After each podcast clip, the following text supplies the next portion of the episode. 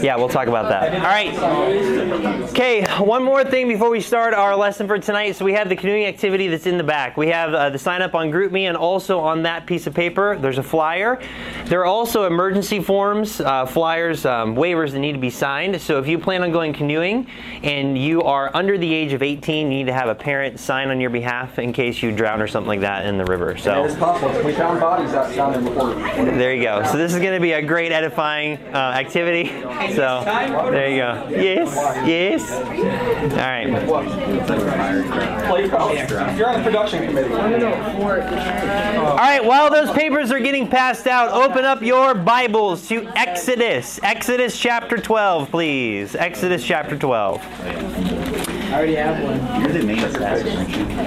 Dude. Hey, Brandon, say your Thank you. I know. Uh, You're not even yet? Passing it down. What now? Exodus 12. Exodus chapter 12. No more. No more. No more. Exodus. Exhalo. I need to Exodo. There you go. Got it. Gracias. Ask him, I can- All right. While everyone else is turning to Exodus, can I have one volunteer read a verse for me? That's 1 Corinthians 8 3. Jared will. Thank you, Sam. Sam raised his hand, so I usually go with actual volunteers first rather than voluntold. All right. Works. It, it can, yeah. And I don't know if we label that positive peer pressure or What's the magnolia? It's always positive with me. it's a place we went on vacation, Magnolia. It's in Waco. It's the Fixer Upper show. You know Fixer Upper? Yeah, I've heard. Yeah. Alright. Chip and Joanna, hello. Come on. Chippendale's better. Chip and Chip and Dale was a great cartoon when I was younger. Yeah. Sorry for everyone on the podcast. You have no idea what's going on right now. Alright. All right, all right. Let's actually do something. Okay, so Exodus 12 for everybody else. All right. So here, so here's the deal. We had a message at summer camp called "The Battle for Your Heart," and um, I and and what Code preached was exactly what we need to hear at that time. As I was kind of working through it myself, I landed here, and it was really interesting because while I was in Mexico, uh, I had a period of two days where I was hammering out eight messages that I was going to be preaching in Missouri, and this was one of them. And honestly, this message came out of my devotion. So I was reading through uh, Exodus at the time, and there were some several things that really popped out to me that I'm like, man, this is really cool. I've never seen this before. And so this is the message that I titled "The Battle for Your Heart," um, and the context behind it, coming into this, is that God has gone to war for your soul, and many of you remember that message from camp. That He has warred for your soul. That He has purchased your redemption. Now, whether or not you have received that gift of salvation is completely and totally up to you, but you cannot argue the fact that God warred for your soul. He went to war for you. And we spent a lot of time talking about that at summer camp. From the, the plagues in Egypt and the battle that, that God had with Pharaoh against all the gods of Egypt, and that was clearly established. And so, what I love about this is now that we know that, and that has been established, and we know that Jesus Christ has paid for our redemption by the blood uh, that He shed on His blood that He shed on the cross. Now, from that point forward, God has done things uh, uh, over and above. Like he's paid for your eternity, which is incredible to even think about. But he has gone above and beyond that to provide things for you. And one of the things that I kept thinking about is that God has done these things because he cares about you and he loves you and he wants to win your heart. So, for in my mind, and when I think about it, when I think about the gospel, and when I think about what God has done for me, just the fact that God would die for me wins my heart over. Like when I sit down and I think about the gospel, it completely wins my heart over. And then when I read about the other things that God has provided for me on top of my salvation, it just completely wins me over even more. And so I look at the stuff that we're going to see in Exodus here, these seven things, as just, okay, yeah, he's paid for my salvation, but then some, and then then some, and then then some. And if God has done that for you, that that should change your attitude in your relationship with God. So I'm coming into this tonight thinking, okay, we've had a great summer for the most part, but I think some of you have struggled in your walk with God throughout the summer. That it may have started really well with summer camp and some of the things of your, your commitments and the things you wanted to do when you got back and you hit VBS. And some of you not only did VBS, but then you went to Mexico and you were on fire and you were doing things. But now it starts to slow down into the school year and now you're getting back into the school year routine again. And I'm willing to bet that for many of you, that there's areas of your walk with God that have been struggling. That your Bible reading, like it was at camp and coming out of camp, is not the same as it is now. That you're struggling. That there are things that you're slacking in, in your discipleship, in just your personal faithfulness to God. And I want you to start the school year strong. And I think that that's been some of the messages already from between Bobby and Rick and some of the other things that they've gone over while I've been out. And so as I was working through this in Missouri, I kept thinking, man, I need to actually talk to my youth ministry about these things. And so I'm excited to get into some of these details. And so uh, God has done this stuff to capture your heart, and, and He's done that on purpose. And so here's my question to you, uh, and that is Does the Lord have your heart? Does the Lord have your heart? And this was kind of the message at the beginning with, with summer camp. Um, but now I'm asking it at the end of the summer, start of the school. Does the Lord have your heart? Does He have more of your heart now than what He had at the beginning of the summer? And how do you know? Because this should be something that should be measured. Like, this is something that you should be able to look at your life and say, I am more in love with God now than what I was in June. You should be able to do that. And, and I hope that most of you can answer in, in, the affirmative. There might be some areas that you've grown in, but there's probably some other things that you're just have been lazy in, and, and that's just the truth of it. But how do you know? How do you know if the Lord has more of your heart? Well, here's one really good verse. Sam, go ahead and read 1 Corinthians 8 3. But if any man love God, the same is known of him. If you love God, it's known of you. So if someone were to be an outside observer of your life from June until now, could they honestly, objectively look at your life and say, this person loves God more? Can they see it? They should be able to see it. They should be able to hear it. They should be able to watch it. They should be able to observe it. And if they can't, then I think it's a very uh, reasonable question to ask, you know, do you actually love God more or not? Does He have more of your heart? Do you have more of His? And so I want you to just think about this because I want this message to be one that really motivates you to kind of reconnect in your heart about these things, to, to really reconnect with the Lord on giving God more of your heart, grabbing more of God's heart, um, because He's literally given everything for you. For you. So the first thing, and we've already kind of talked about it, and this is number one: I will redeem you. So. We've already seen that. We've already talked about that. And, and if we were to go back and revisit that lesson, we know that from Exodus 12, this is the Passover lamb. And this is the picture of Jesus Christ being that Passover lamb for us. And remember, it was a, a, lamb without spot, without blemish, that it was killed, and that the blood of that lamb was spread over the top of the doorway of the home and the sides, which ironically makes a cross, and it covers the entire household and everybody inside. And how you go from a lamb to the lamb to your lamb. And this has to be something that's personally applied. Until you understand that you need to be redeemed by the blood of a spotless lamb, then you you cannot be saved. And so that needs to become personal. And so God has clearly established from Exodus 12 that He has redeemed us, that He has provided redemption for us. And now we are His purchased possession.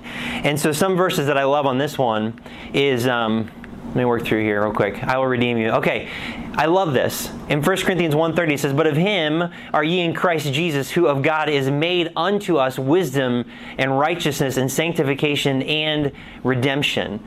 And so God has clearly given Jesus Christ for our redemption, and he has said that I will I will redeem you. And this next verse, I love this one too in Revelation 5.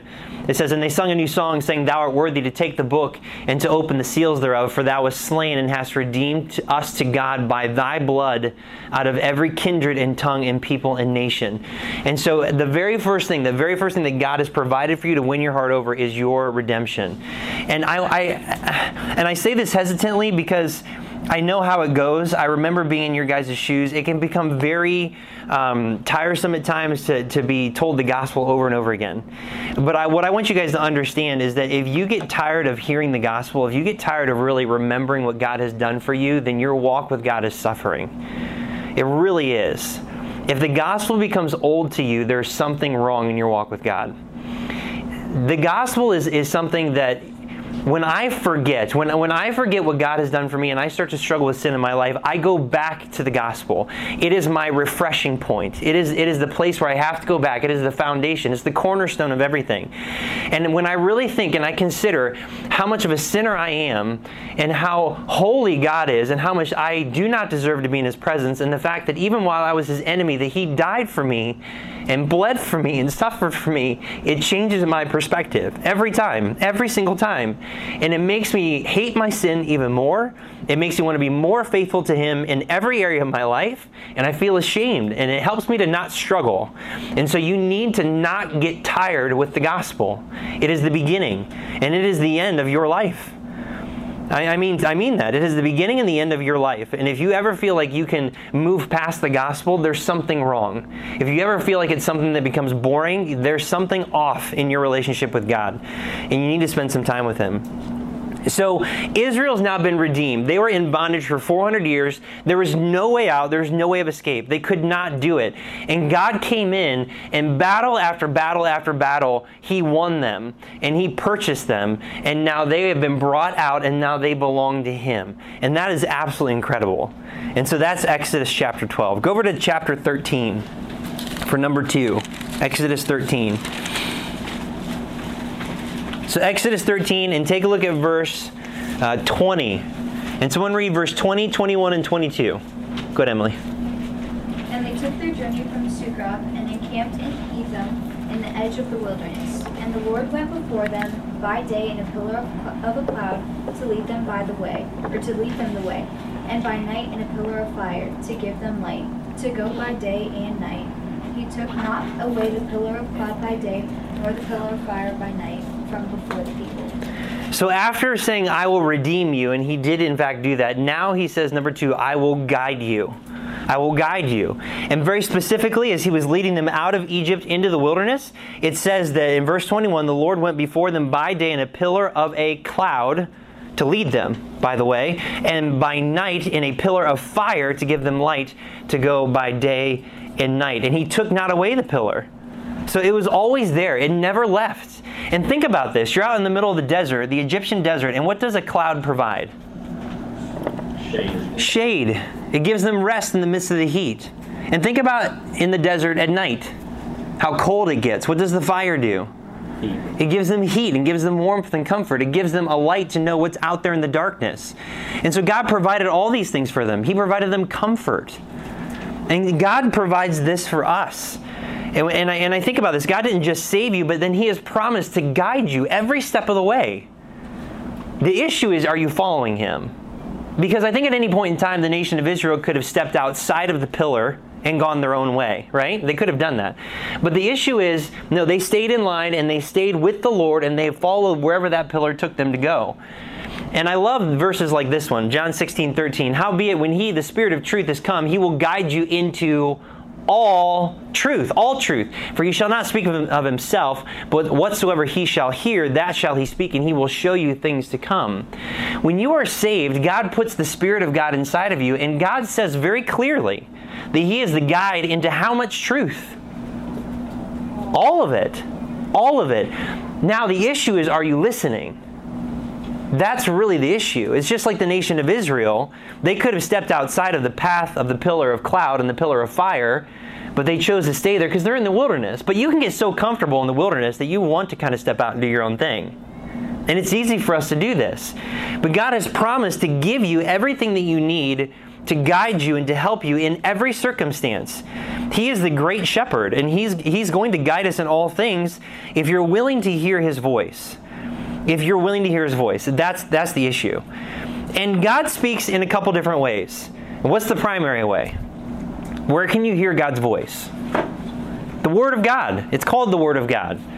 And so spending time in your Bible is so much more than just, okay, I'm checking my, my daily reading plan Like, no, this is God's voice to you. This is God's voice to you on guiding you and directing you. Do you actually believe the Bible gives you all the answers to everything in your life? Because if you believe that, then you need His Word and you need to get in it. And there isn't a day that goes by that you do not need God's Word. You need to hear from Him. How else does God speak to you?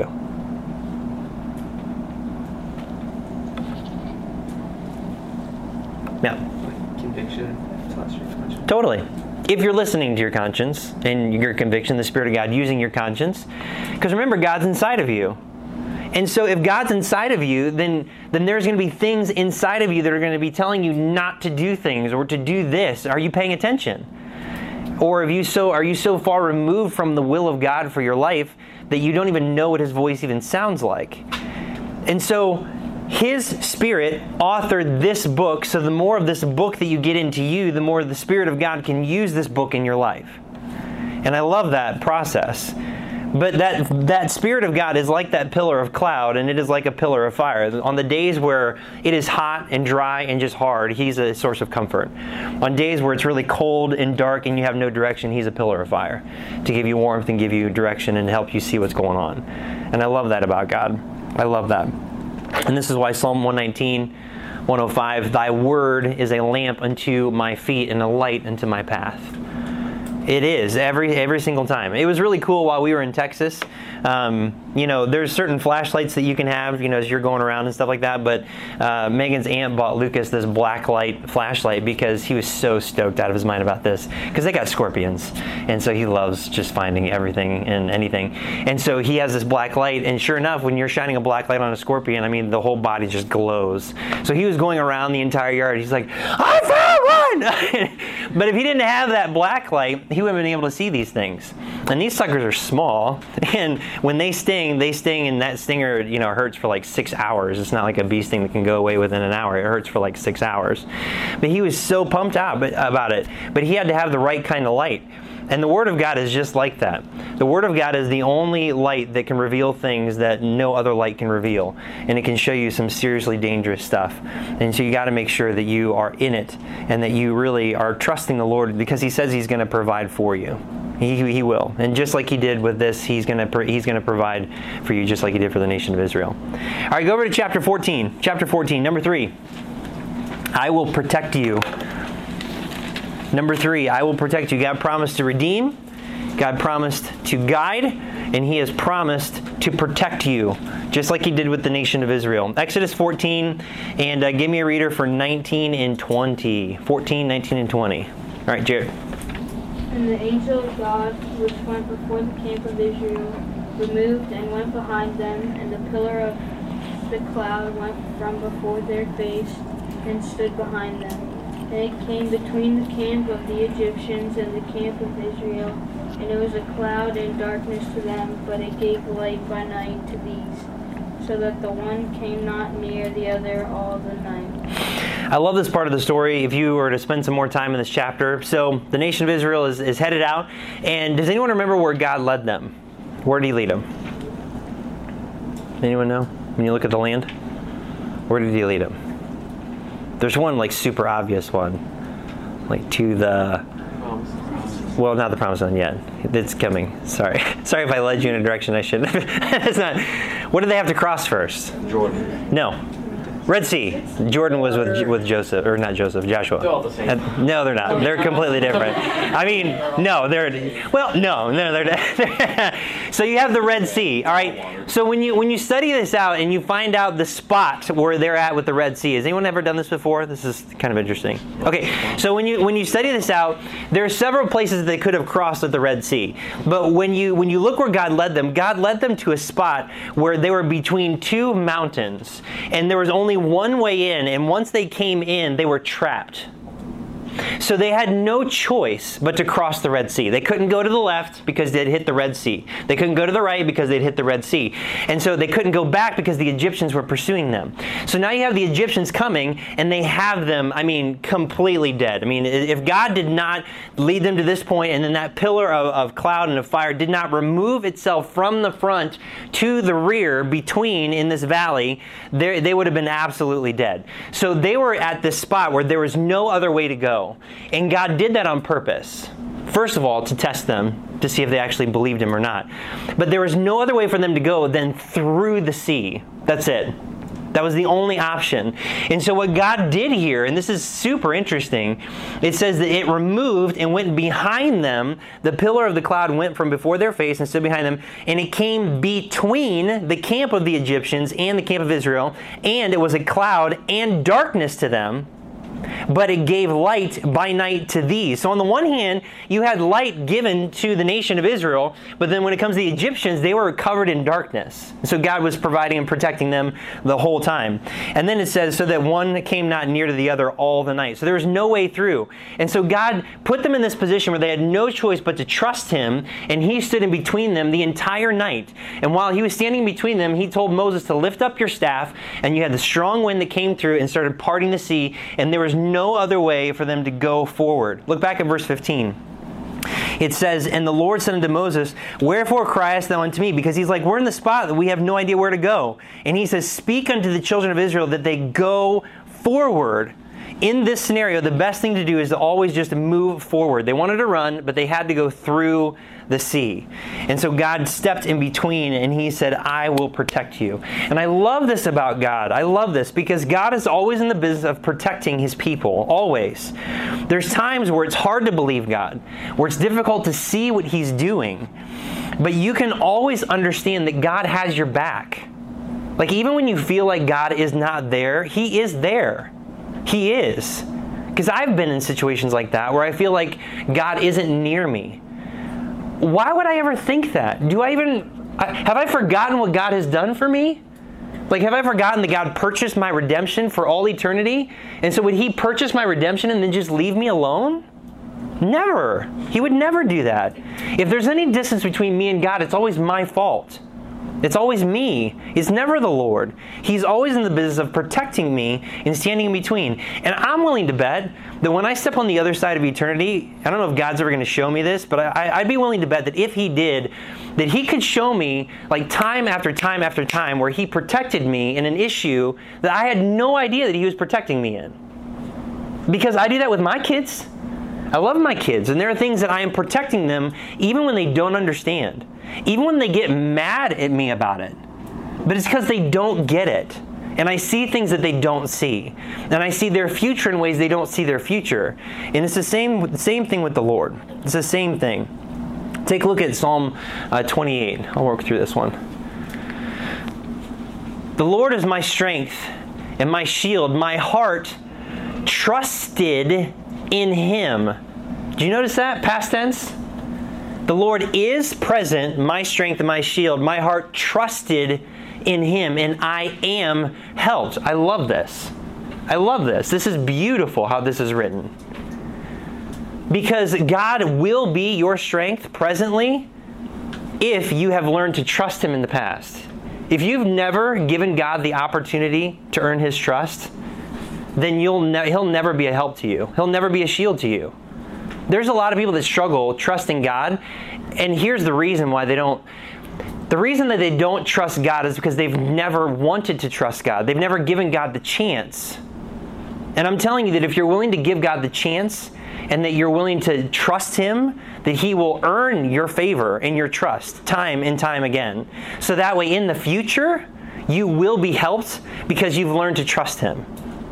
And it amazes me in my life where I don't trust God with these little small things in my life, and yet I'm willing to say, Yeah, I'm trusting you that when I die and I step through the veil of death, that you're going to carry me into eternity and I'm going to be in your presence. I'm willing to trust you that you have redeemed me for all eternity, but I can't trust you with my future. I can't trust you with this friendship, with this relationship. I can't trust you with this year.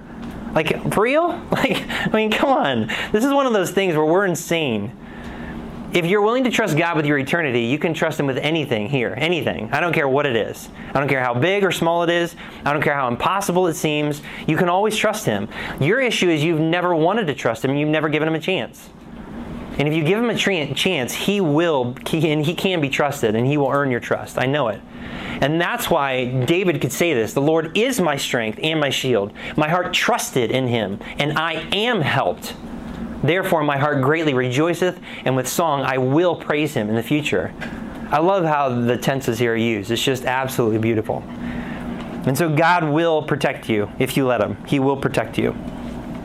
All right, in chapter 14, we've got number four. So you're already in chapter 14. I will save you. I will save you. And take a look at verse 26. And the Lord said unto Moses, Stretch out thine hand over the sea, and that the waters may come again upon the Egyptians. So they've already crossed through the Red Sea on dry land and their chariots upon their horsemen. And Moses stretched forth his hand over the sea, and the sea returned to his strength when the morning appeared. I love that. Oh, I love that. And the Egyptians fled against it. And the Lord overthrew the Egyptians in the midst of the sea. And the waters returned and covered the chariots and the horsemen and all the hosts of Pharaoh that came into the sea after them. And there remained not so much as one of them. But the children of Israel walked upon dry land in the midst of the sea, and the waters were a wall unto them on their right hand and on the left. Thus the Lord saved Israel that day out of the hand of the Egyptians, and Israel saw the Egyptians dead upon the seashore. And Israel saw that great work which the Lord did upon the Egyptians, and the people feared the Lord and believed the Lord and his servant Moses. So God saved them. And so, yes, saved them eternally for sure, but He saved them from this circumstance because they trusted in Him and He provided for them and protected them and did all that. And when it comes to your daily walk, He wants to save you each and every day. I, whatever the circumstance is, He wants to save you. He wants to save you from yourself. He wants to save you from these circumstances. He wants to save you from bad decisions. He wants to be able to save you. And the reason why Israel was able to be saved is because they obeyed the Lord. They walked through the sea on dry land, and they were able to see their enemies dead on the sea. And I love that. And this is why in junior high we, we so just drive this verse home. As ye have therefore received Christ Jesus the Lord, so walk ye in him if you're willing to walk in Him the same way that you trusted Him for salvation, then He can give you victory in your life. And that is the absolute truth. It's the absolute truth. And I'm willing to bet that if you don't have certain victories in your life, it's because you're not trusting Him with that, which we've already spent some time talking about. And along with this, I kind of went through uh, Proverbs 2 because I just, I love this passage. I love this passage because if you're willing to trust God like this, if you're willing to have a heart towards the Lord like this, then He will be everything that you need, and He will never let you down.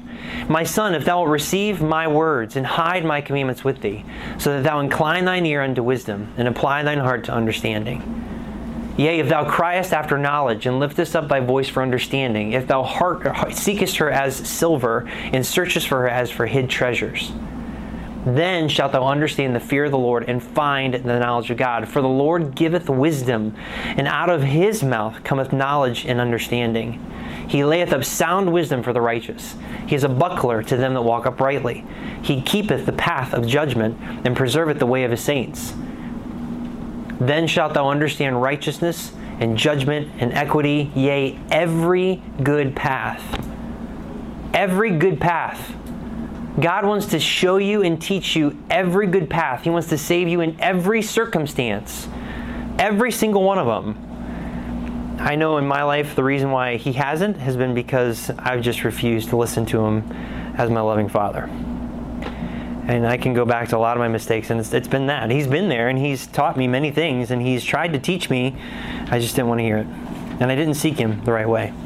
And the same's uh, true for you too. All right, so that's that one. Number five, God has promised to heal you. He has promised to redeem you,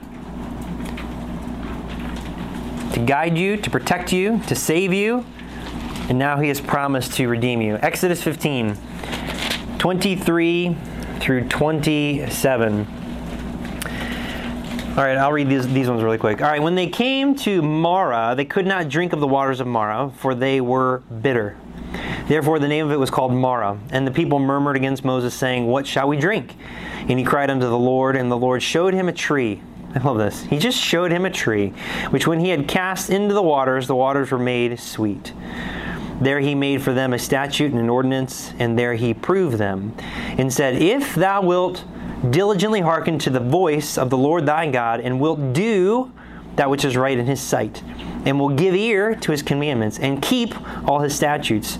I will put none of these diseases upon thee, which I have brought upon the Egyptians, for I am the Lord that healeth thee.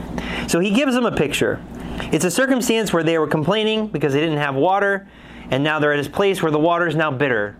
And he says, Here, I'll just show you this tree, which I think is interesting because the cross is also a picture of a tree. God even talks about that in the scriptures. And you take this tree and you throw in the waters, and now this bitter water now becomes sweet. Mm. Great devotional picture. Those things that make you very, very bitter towards God, God wants to take those things and turn them completely around and make them sweet things to you. It's, oh, I love this. This is, it was one of those lifelong lessons that I hope that you learn time and time again. There are things that unfold in your life that can make you very frustrated and make you angry, make you bitter, make you frustrated. And if, if you are willing to really wait upon the Lord in those things, He can redeem those circumstances and they can become very sweet, sweet things. Because God promises to heal us. He promises to heal us. And, and I love in Hebrews because in Hebrews 12, go ahead and, and hold your spot here. Go over to Hebrews 12.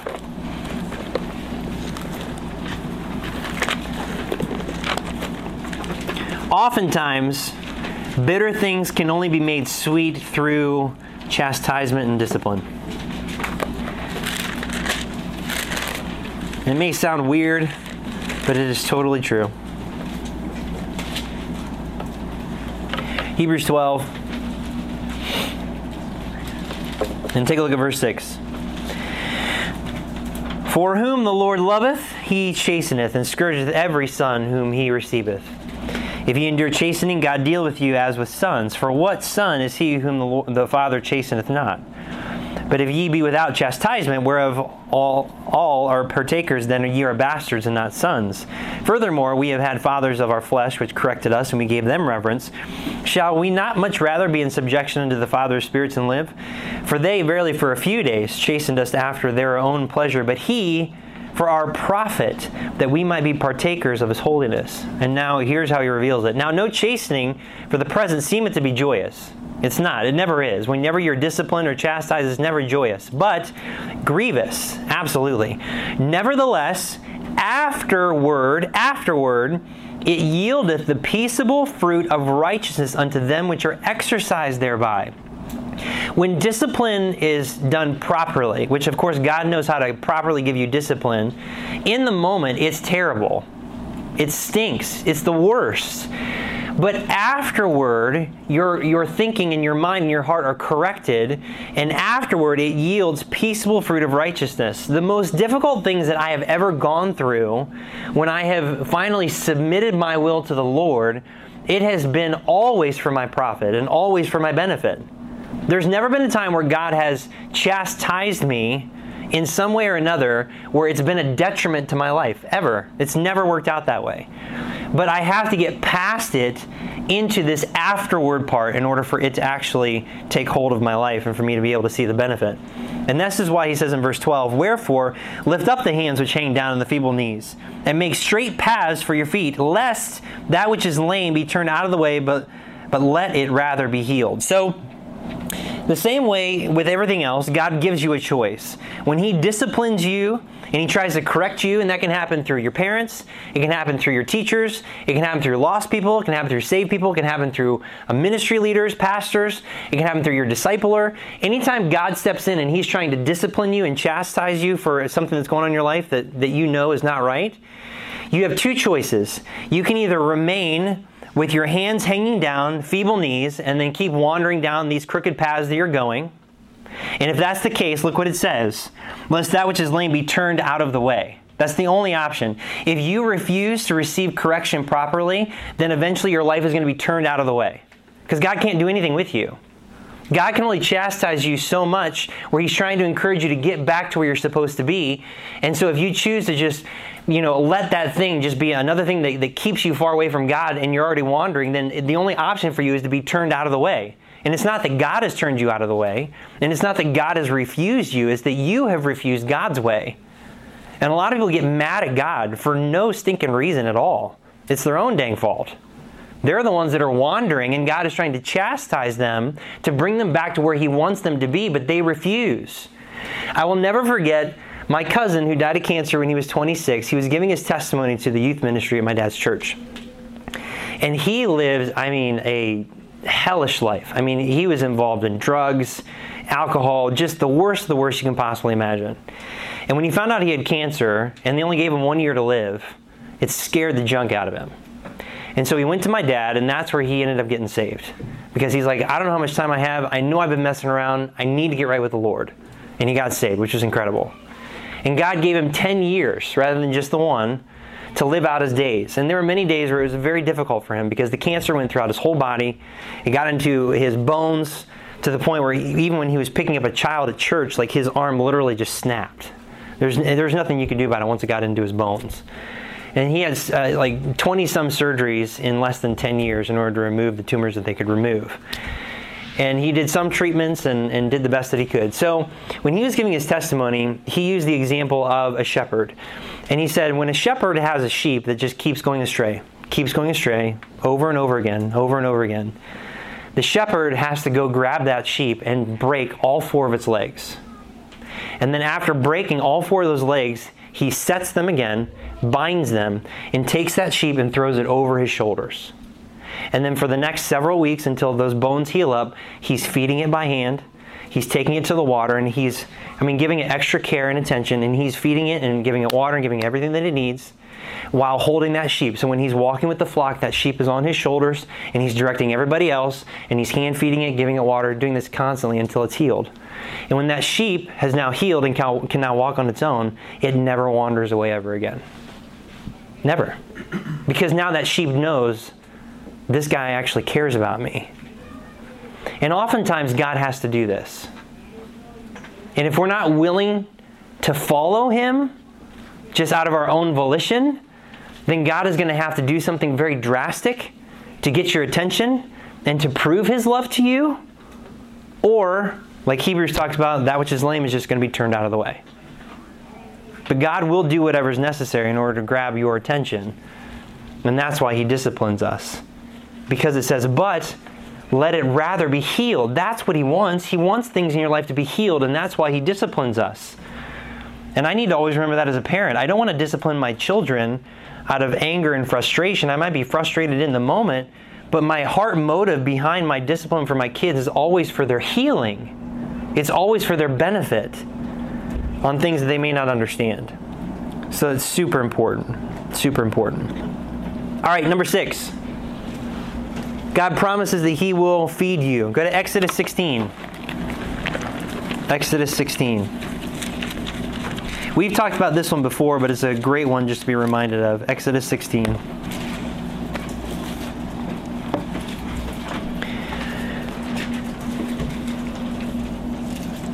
All right, Exodus 16. And um, someone read verse 12 through 15. 12 through 15. Go ahead. I have heard the murmurings of the children of Israel. Speak unto them, saying, At even ye shall eat flesh, and in the morning ye shall be filled with bread. And ye shall know that I am the Lord your God. And it came to pass that it, even the whales came up and covered the camp. And in the morning the dew lay round about the host.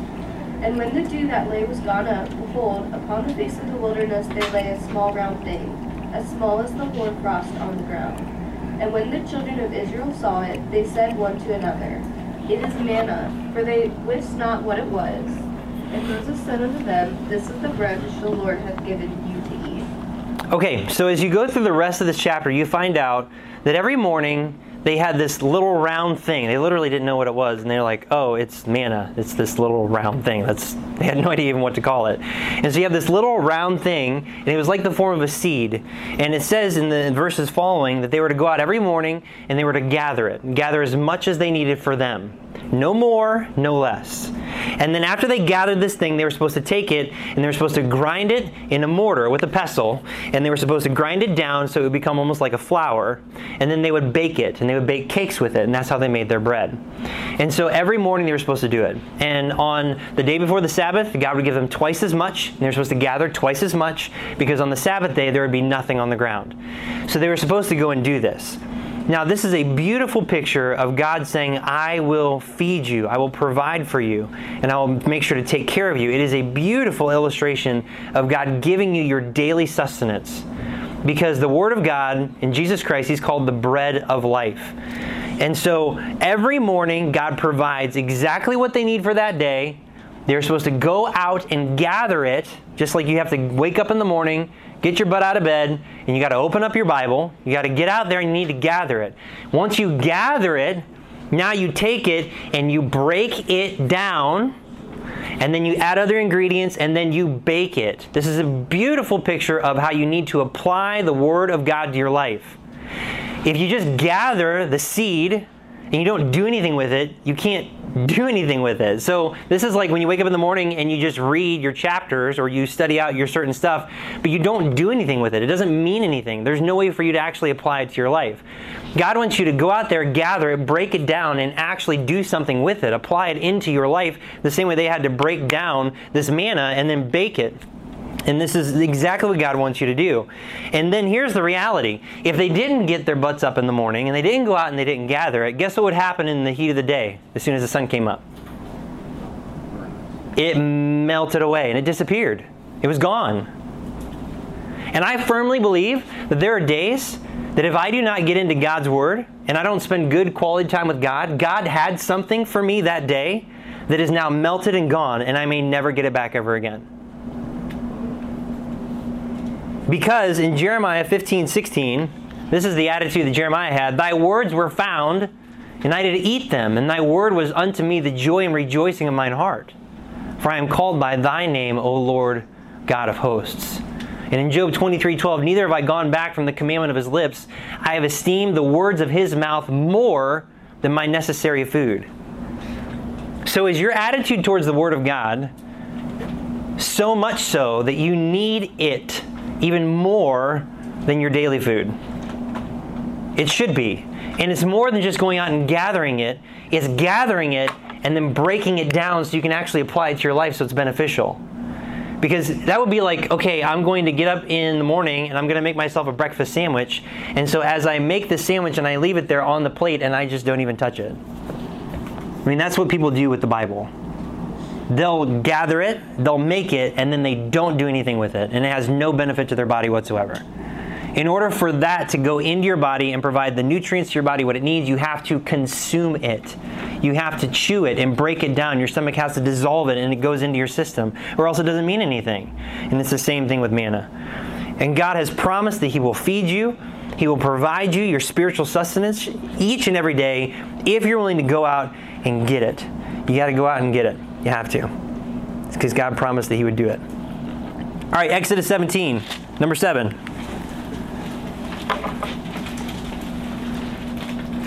God promises, I will fight alongside of you.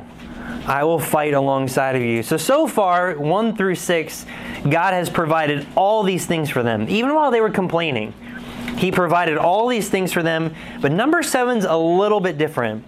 Now he says, I will fight alongside of you. So, after God has proven his faithfulness to you, he's going to bring you to a point of decision in your life on whether or not you are going to fight. It could be a contentious circumstance, it could be just something to test your faith, it could be something to test your faithfulness, whatever it might be, but he's going to bring you to a point of decision on are you actually going to fight? And if you're willing to fight, he has promised to fight alongside of you. So, Exodus 17, take a look at verse 8. Then came Amalek and fought with Israel in Rephidim. And Moses said unto Joshua, Choose us out men and go out and fight with Amalek. Tomorrow I will stand on the top of the hill with the rod of God in mine hand. So Joshua did as Moses had said to him and fought with Amalek. And Moses and Aaron and Hur went to the, up to up to the top of the hill. And it came to pass when Moses held up his hand, Israel prevailed, and when he let down his hand, Amalek prevailed. But Moses' hands were heavy. And they took a stone and put it under him, and he sat thereon. And Aaron and Hur stayed up his hands, the one on the one side and one on the other side. And his hands were steady until the going down of the sun. And Joshua discomfited Amalek and his people with the edge of the sword. And the Lord said unto Moses, Write this for memorial in a book, and rehearse it in the ears of Joshua, for I will utterly put out the remembrance of Amalek from under heaven. And Moses built an altar and called the name of it Jehovah Nissi, which means the Lord is my banner. For he said, Because the Lord hath sworn that the Lord will have war with Amalek from generation to generation. Now, what I love about this is that right before this, they were complaining again and they were murmuring against God again, and that's when the enemy came in. When you have a bad heart attitude, that is, you are providing a ripe opportunity for the enemy to come in and take you out from behind. This is exactly what Amalek did. When you study out how Amalek came and attacked them, they came in from behind and they attacked the little ones and the children and the people that had issues as far as they couldn't walk very fast or on the back of the line. And they came in from behind and they started to attack the weakest spot of Israel. And now Moses commands Joshua to go out and choose men to go and fight. And when you study out Joshua, uh, remember what Joshua's name means? It's Jesus. So there's another name for Jesus. So if you were to take Joshua from Hebrew straight into English, it's Joshua. If you take Joshua's name from Greek into English, it's Jesus. And so you have a book in your Old Testament called the Book of Jesus. It's Joshua. It's really cool. So now you have Jesus who's going to fight a battle against Amalek, and he wants to choose from among the men to go out and fight this battle. So, as you really learn to trust God and understand that He has proven His faithfulness to you over and over again, there's going to come a point of, of, a decision where you are going to get into the fight. And He wants to get into the fight with you, and He wants to fight alongside of you. And what I have found for a lot of people, and I've seen this even in my own life, but I've seen it a lot in the lives of others, is that these circumstances oftentimes are reasons that people choose to walk away and be unfaithful. They just choose. Whatever the circumstance might be, they're going to use that as an excuse to not be faithful to God. Or it can be the thing that actually makes you even more faithful. I remember when, you know, all the junk hit the fan back when I was in uh, college, just out of high school at my dad's old church. And, um, you know, a lot of the people that Andy and I served with in VBS and youth ministry and stuff completely walked away. Like, even to this day, um, most of them are not serving God at all and the ones that are are not really doing it. They're not really serving the Lord. Would you agree with that? Like they're not they're not in the fight at all. And a lot of it can be traced back to what happened when we were 18, 19, 20 years old. Because a terrible circumstance unfolded at my dad's church, and they used that as an excuse to not go back to church and to not be faithful to God. But in my life, as far as I'm concerned, it's actually caused me to want to be more faithful to the Lord because I've seen how the enemy wants to come in and just wreck everything. And so rather than it being an excuse for me not to walk with God, it actually fires me up and makes me want to walk with God even more. And so here God promises to fight alongside of you if you're willing to get into into the fight. So these seven things are really critical. And so God was faithful to prove himself to the nation of Israel. He is faithful to prove to you over and over again how much he loves for you, how much he cares for you, beyond just redeeming you. And what's interesting about all this is that when you come to the spot in this whole timeline, like as you, as you follow all this all the way through, you find out that these guys should have been ready to go take the promised land. Like when you when you sit down and you think about everything that God did for the nation of Israel with fighting against Pharaoh, against all the different plagues and all the things that God did, and then how He not only redeemed them, but then He protected them and He guided them and He saved them and He provided for them and He fed them and He He was promising to even be with them. You know, out of the entire nation of Israel, there was only two men, two men that actually believed God. There should have been way more. After all the things that Israel saw, there should have been way more than just two guys that obeyed God and said, let's go take that promised land. Because remember what happened? They work through all this stuff, they get right up to the promised land line, and they're like, okay, let's send out spies. And everybody knows the child song, right? Who wants to sing it? No one? yeah, 10 were bad and 2 were good. Even Lucy sings it. You know that song. Okay, so the reason why the 10 were bad is because they choose not to believe God. And, and it amazes me because you have Joshua and Caleb that come back and they're like, yeah, there's giants in the land, but God told us to go. Do you not remember what God did for us? I mean, we've been in Egypt for 400 stinking years. And then not only did he lead us out when we couldn't escape on our own, but then he led us and he guided us. And then Pharaoh and his army came after us. And then he went and protected us from behind us. We walked through the sea. We got through on the other side. We complained about not having water. And he took a tree and threw it in the water and it became sweet. And then we went over and we found wells of water. And then we went a little bit farther and we were complaining because we didn't have any food. And God sent quails out of nowhere and then put seeds on the ground that we had as much bread as we wanted. And then as we're going and we're still complaining, and then our enemies come and fight against us, then we have Joshua who leads us, and then we get a victory when there's everything against us. Do you not remember everything that God has done? And so I get so frustrated at times with myself too, but I get frustrated with Christians where I'm like, how much more does God have to do to win you over? Like, what else does He have to do? I mean, I, I, I, don't understand it. Like, what else does God have to do to prove to you that He is faithful, that He cares about you, that He wants to be with you, that He wants to help you, that He wants to provide for you, that He wants to lead you? Like, how much more? How much more can He do? I, I feel like nothing. Like, I feel like there's nothing else God has to do. He's done it all. He has proven himself faithful over and over again, and yet we treat him like garbage, and I don't understand it. Like we, we, we cower in the face of, of atheists, and yeah, we might feel like we're in the minority, but you know we're never in the minority? Like ever? Never. Like you might be the only one in your school standing for the things that are right and they're biblical, but you're never in the minority.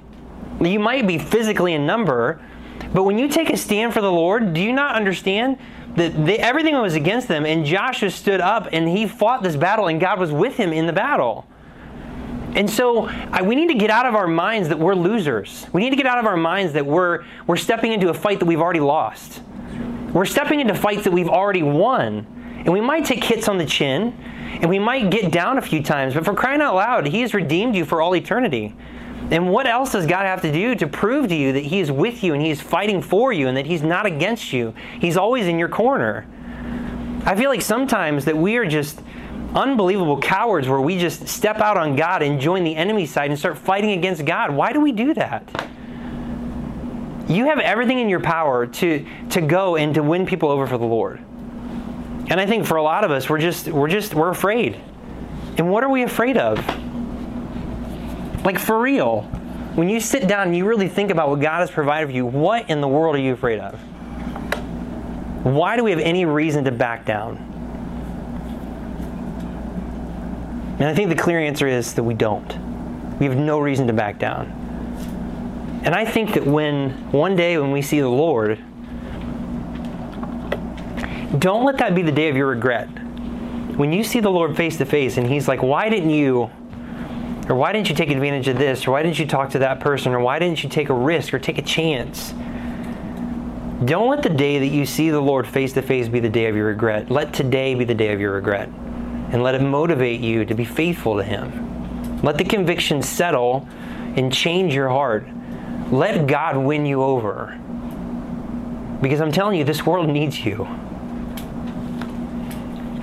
One of the things for me, just coming back from crazy summer that's really hit me. It's really bad out there. I mean, really bad. And uh, we have people in our country who call themselves Christians, but they're like the farthest thing from it. I mean, it's it's really really bad. We do not understand how good we have it at our church, and how selfish we would be to keep it to ourselves. Because there are so many people that are playing church and they're acting the part of Christians and they are their losses all get out. I mean, maybe not eternally, some for sure, but they're lost Christians. They're wandering in the wilderness and they're dying. They're dying. And what you guys get here between all the stuff that our church has to offer should make you the best, most equipped people on the face of the earth. And I believe that. Even among other like minded churches like ours that do discipleship and believe the same things that we do, they're hurting. They really are. And we need to get out there and we need to start doing stuff. We've got to. We've got to. We have to. So I wanted to start it off tonight with this because going into next week and maybe even the week after, we're going to be talking about the enemy a little bit. And there's some stuff out of Joshua that we're going to take a look at um, that's very valuable. And so I want you to do something about it. Don't let this be just manna that you've collected in your bowl and you're going to take it home and let it rot on your shelf. I mean, break this stuff down and actually apply it to your life. Because tomorrow, for many of you, you're going to be face to face with people that you're going to have a clear opportunity with. And Sunday, uh, there's some things that have been moving around in my heart and mind. I don't know exactly how the lesson's going to turn out, but the lessons that we do for the next two Sundays are going to be very valuable when it comes to, okay, how do I actually practically minister on my field? And I'm excited about it. I really am. I've been sharing it with a few other people and just some of the thoughts that God's really given me. I'm really excited about these next two Sundays. So make sure you're here Sunday morning, both Sundays if you can. Um, and uh, we'll do whatever we can. But let's be faithful. Let's be faithful to the Lord. All right, let's go ahead and pray, and then we'll spend the last 10 minutes. Um, grab someone and pray with them, share some prayer requests, and we can pray together, and then you can dismiss yourself. Father, thank you for our time together tonight. I pray that we would uh, take heed to your word and just help us to. Um, um, just really understand that uh, that we are not alone in this world, and we are definitely not the minority. And I pray that you would stir inside of our hearts to be faithful ambassadors and to uh, just be willing to, to, take maybe even more of a risk for you. Um, and for some of us, that might mean that we just need to be better equipped. And there's some insecurities that we have, and and so I pray that that, that would be uh, a need that would be met through discipleship, or maybe even some um, discussions that they can have with um, one of our leaders or um, maybe even with each other in some way, shape, or form. But um, I, I, pray that this year would be a great and fruitful year for our youth ministry, uh, that we would be excited and ready to go for our missions conference. I'm really excited just to have the whole Brown clan up here and to spend some time with them and just the wisdom that I know that you've given them throughout the years that we can learn and glean from them. Um, just help our whole church, and I pray that you'd help our youth ministry just to be just to be more faithful. So thank you for loving us and being so consistent with us, even when we've been unfaithful. We pray this in Jesus' name. Amen.